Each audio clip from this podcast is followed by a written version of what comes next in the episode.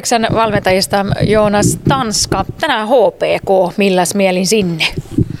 No hyvillä mieli tuloksen puolesta sillä lailla, että ollaan voitettu tässä pelejä ja, ja näin, mutta et, totta kai meidän pitää pelisuoritusta koko ajan vähän viedä eteenpäin ja kiistatta niin noissa voittopeleissäkin on ollut semmoisia vaiheita tai elementtejä, mitä pitää parantaa ennen kaikkea puolustamisen suhteen, mutta erittäin vahvassa verossa oleva kotijoukkue siellä odottaa, että, että tota, hieno päästä mittaamaan heidät.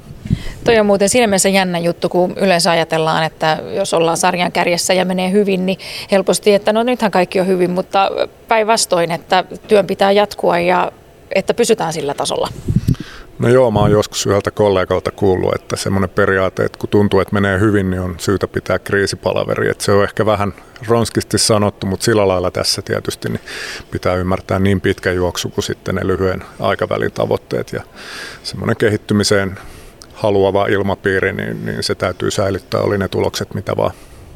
Ja kun hyvin tiedetään, niin se, että mikä on sarjatilanne tässä vaiheessa, niin ne on aika muuttuvia, että se voi nopeasti olla sitten jotain ihan muuta. Joo, kyllä. Muutamassa viikossa voi tulla 5-6 peliä ja se on iso määrä pisteitä, joita joko otetaan tai ei oteta ja se näkyy taulukossa nopeasti. Että sen varaan ja siitä ei kannata niin kuin liikaa johtopäätöksiä vetää, vaan keskittyä tekemiseen. Jonkin verran ollaan tällä viikolla puhuttu yleensäkin rooleista ja roolituksesta ja se on laaja asia kanssa tässä jääkiekossa ja päävalmentaja Pennanen niistä puhukin tuossa edellisessä lähetyksessä aika pitkään, mutta mä ajattelin, että sun kanssa voisi yleensäkin jutella siitä, että miten mieltä sä oot, että miten tämän joukkueen kokoaminen ja nämä roolitukset on onnistunut? No nyt voi varmaan viitata tulokseen, että varmasti siellä on materiaalissa laatua, että ei muuten olla noin, noin ylhäällä ja voiteta näin paljon pelejä, että Siinä on varmasti just se, että erilaisia taitoja kun tarvitaan, niin kiekollista kuin sitten ehkä puolustusorientoitunutta ja sitten on tämmöisiä allround-tyyppejä, niin ne pitää tietysti löytyä sieltä, mutta ennen kaikkea valmennuksen tehtävä sitten muodostaa niistä oikeanlaiset koostumukset, niin se on varmaan yksi iso juttu. Ja sitten toisaalta niin niitä yhteisiä arvoja, tiettyjä puolustussuunnan juttuja, niitä vaaditaan kaikilta.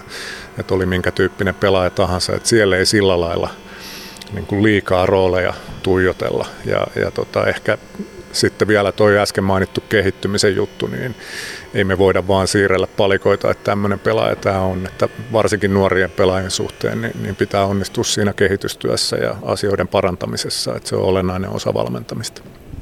Kuinka suuri merkitys sillä on, jos kesken kauden just kun monta kertaa tulee joukkueeseen sitten uusia pelaajia, että tämä uusi pelaaja sopii siihen joukkueeseen muutenkin kuin pelkästään niin kuin taidollisesti?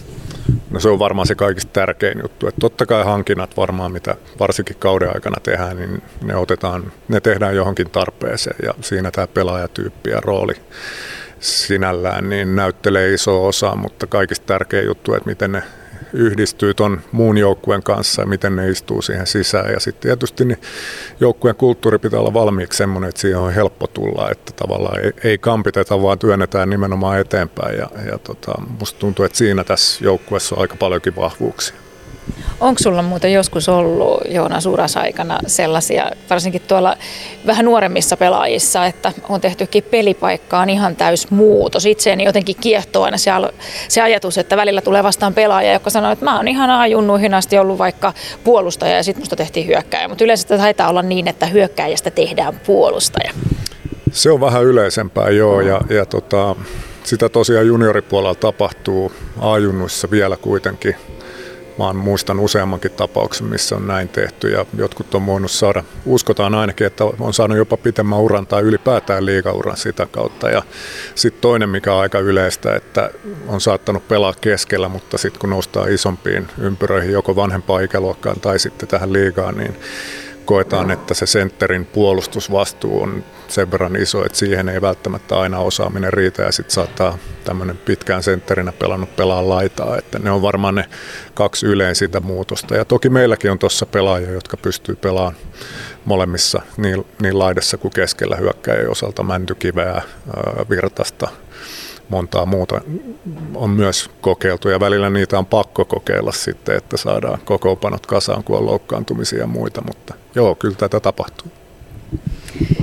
Jos mietit tätä nykyistä Ilveksen joukkuetta, niin jos sä nostat sieltä jonkun semmoisen roolituksen, mikä sun mielestä on ollut erittäin onnistunut, tai parit, jotka tukee toisiaan, niin keitä voisit nostaa? No varmaan nyt on helppo sanoa toi, toi palveen ketju, missä on Suomi ja Nyyman ollut laidoilla, niin, niin siinä varmaan osaami, erityisosaamisalueet tukee toisiaan ja sitten ehkä se kuitenkin heidän salaisuus on se, että kaikki tekee just näitä puolustushommia aika, aika aktiivisesti ja sitten toisaalta hyökkäyspelissä he tukee ja kiekottomana auttaa toisiaan aika paljon, että se ei ole semmoista yhden miehen hetkittäistä pelaamista ja muut kattelee vierellä, että siitä tosi harvoin syntyy mitään, mitään ihan kunnollista, varsinkaan tämmöisessä sarjassa, kun liika tällä hetkellä on, että on erittäin taktinen ja viisikkopelaaminen on tiivistä molempiin suuntiin, niin ne lainalaisuudet pitää täyttää. Ja sitten tietysti niin tuolla meillä esimerkiksi alivoimassa pakistossa on paljonkin semmoista osaamista, että ei välttämättä pelaa ylivoimaa, mutta on sitten erityisosaajia siinä hommassa. Että nämä nyt tulee ekana mieleen.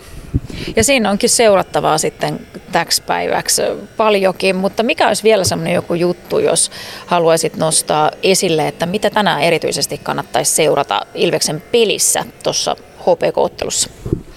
Nyt tulee ehkä siinä mielessä erilainen vastustaja, että he rytmittää paljon peliä niin hyökkäys- kuin puolustussuuntaan, että eivät arastele kotipeleissäkään ottaa trappia, kun on sen paikka, ja sitten toisaalta niin hidastavat kiekollisena peliä välillä, että ottavat kontrollilähtöä, että meillä ei ole ihan tämän tyyppistä tässä kauheasti ollut vastassa, että se miten me siihen pystytään vastaan ja silti pelaa niillä omilla vahvuuksillaan, niin sitä kannattaa tarkkailla.